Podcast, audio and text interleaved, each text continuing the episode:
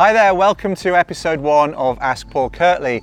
In this episode, we're going to talk about everything, including the kitchen sink. We're going to talk about knives, we're going to talk about books, and we're going to talk about kitchen sinks.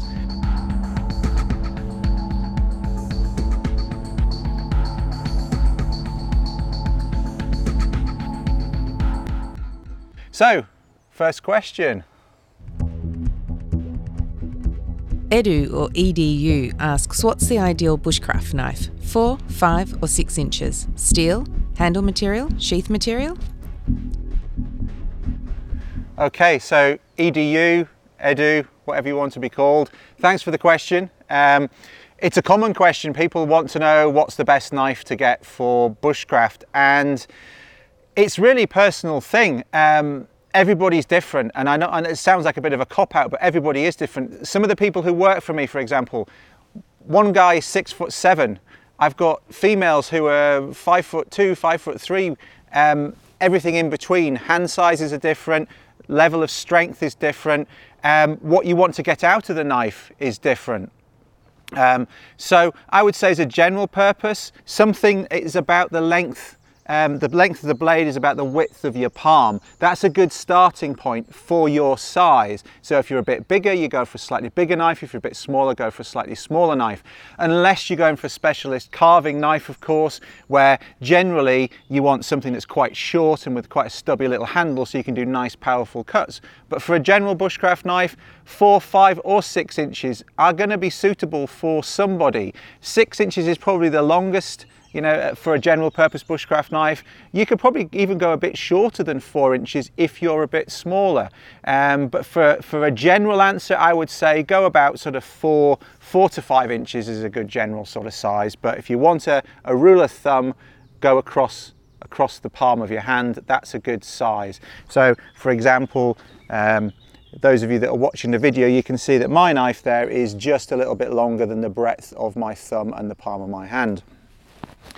Um, in terms of steel, again, common high carbon steel, um, O1 tool steel, if you're buying a, a, handmade knife or a custom made knife, is a good place to start. It's not an expensive steel, it's not a fancy steel, but it works well, it holds an edge well, but it will potentially corrode if it gets wet and stays wet. So if you've got it in a leather sheath and the sheath is wet for an extended period of time, even a day or two, it will corrode. So if there's a chance of that, maybe you want a stainless steel. Um, RWL 34 is a very good stainless steel, um, holds a very good edge, and actually I'm beginning to prefer that to O1 carbon steel. So my recommendation at the moment would be start looking at some really good quality stainless steels. They tend to be more expensive though, so that's that's the downside. For a similar sort of quality, they tend to be a bit more expensive in terms of in terms of quality of what you want the knife to do, in terms of how easy it is to sharpen and how easy it is to how, how good the edge retention is.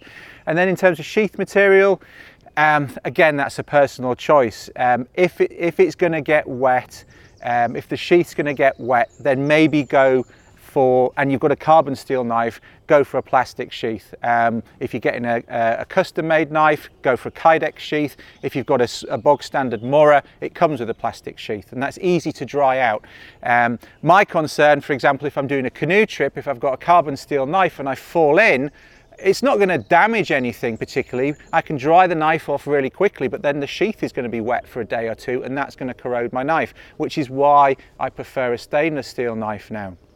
Um, but if you're worried about uh, a car, if you want to use a carbon steel knife, but you're worried about the sheath being wet for an extended period of time, get a plastic sheath for it. Um, those are my general recommendations. Um, obviously, um, everybody's a little bit different in terms of the sizing, but that's my uh, that's my general recommendation. Good question, thanks. What's the next one? Sean asks Have you any plans to write a book covering the skills you have learned and stories of your many adventures? Good question, Sean, um, and enjoy your podcast. Thanks. Um, so, yeah, it's a good question. Um, quite a few people have asked me recently if I'm going to write a book, either about skills or about some of the adventures. And I think this idea of combining um, some stories about adventure with some of the actual skills is a good one because I think the skill side of things has been covered pretty well, um, both in terms of books that are you know, very old, and also there's some very good recent books with, with skills in. There's also some fairly poor books with skill, you know, sort of skills in. Um, you know, publishers like to try and put things in particular categories. They'll try and find a big publisher will try and find a book to put into a category. They're not always that good, but there are some very good books out there with skills, and also there's some good travel writing, there's some good adventure writing. But I think the combination um, might be something that uh, is certainly something I do on my blog, and I could extend into a book. So yeah, I will look at that, but I'm also I'm also wary of the fact that writing a book is a big uh, it's a big endeavour, and anybody that I've ever met that's written a book says that uh, it's kind of like a sort of masochistic uh, exercise, um, and I, am not sure I'm ready for that side of it yet. But uh, yeah, I'm building up to it, I think. And, and, the more people prod me with pointy sticks and send me tweets saying we'd like to read that sort of thing, I think that might push me over the edge at some point. So watch this space, Sean. Watch this space. Thanks for the question. Tim asks, which knots should you use to tie up a tarp versus a hammock? Tarp versus a hammock. Okay, good question, Tim. Um, I think a lot of people can get hung up on specific knots for specific reasons. There's a helicopter going around in the background there. You can probably hear it on the audio, but we'll, well, I don't think it'll spoil things too much. Um, you can use the same knot, particularly the one that you start off your tarp line with. If you do a, a Venk hitch, you can use the same, even if it's a piece of tape around the tree, even if you've gone around the tree twice for you to start off your hammock, you can still use that Evenk hitch to, to start off the, the tying process. And you can use it on the other end as well. Pull it as tight as you can, use the Evenk hitch on the other end. The thing I would say though, if you're using any knots that are quick release, then you've made it quick release by passing a bite through, as the Evenk is, you've basically got one pull and the thing comes away. With a hammock, I would put the I would put another bite through and pull it tight so that you can do one two before the thing comes undone and you end up on the floor and do that at both ends. But use the Evenk hitch at both ends that'll work well. Good question Tim.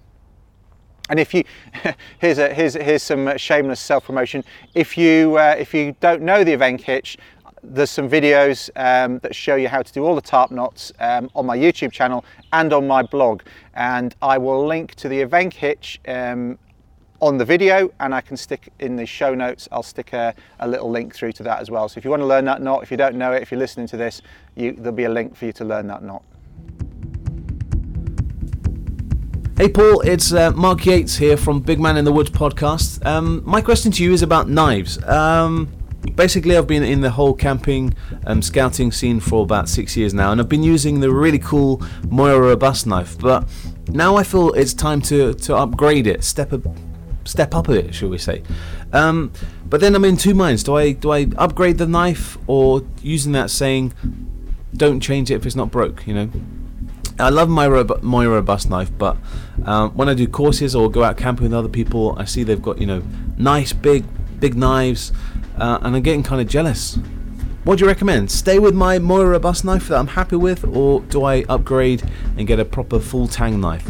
Um, looking forward to your answers. And keep up with the podcast. Loving your work, Paul.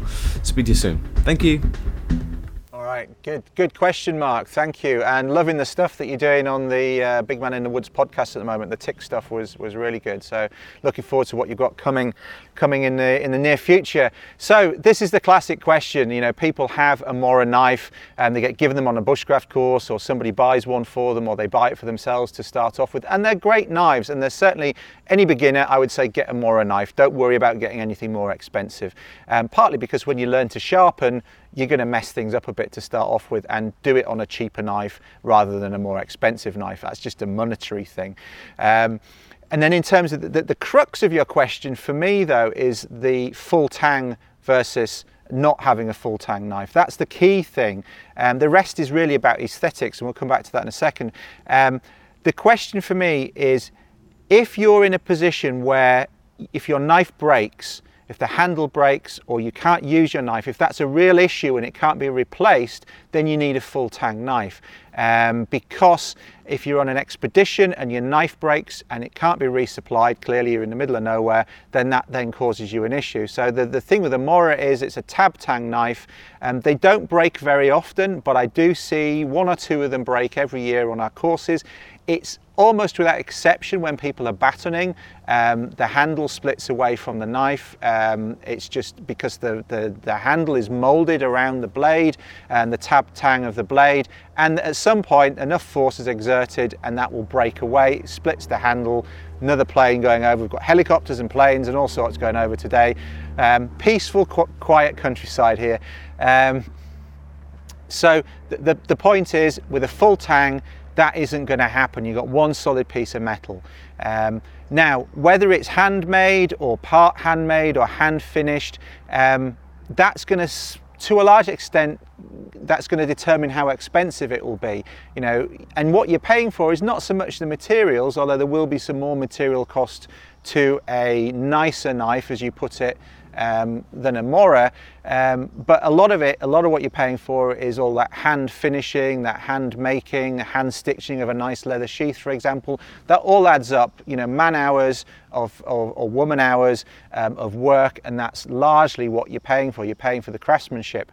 Um, O1 tool steel, as often um, handmade knives are made of, is not that expensive. Um, the, ma- the major cost is um, of the hand making, and so it's really unless it's critical you've got a full tang knife, it's really an aesthetic question of do you want to have a nice thing? You know, you're working with something quite regularly, it's nice to have nice tools.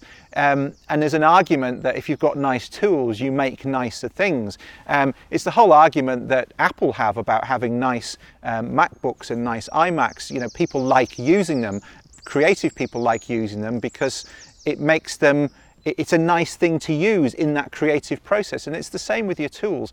Um, and um, the, the, the thing about uh, the thing about Moras is if, if you're going to be batoning, again, if you want to do a lot of batoning, again, even if you're not um, far away from home, um, that's where I see them break. So if you're going to be wanting to do a full range of things or you want a nice tool to use, then yeah, upgrade to a full tang knife, whether that's, you know, almost all kind of machine made or whether it's completely handmade, depending on what price you want to go for go for it. But otherwise, if it's just whittling and uh, using it close to home, where if it breaks, it doesn't really matter, stick with what you've got, save your money, spend it on something else. Spend it on a trip, buy a canoe, do something else.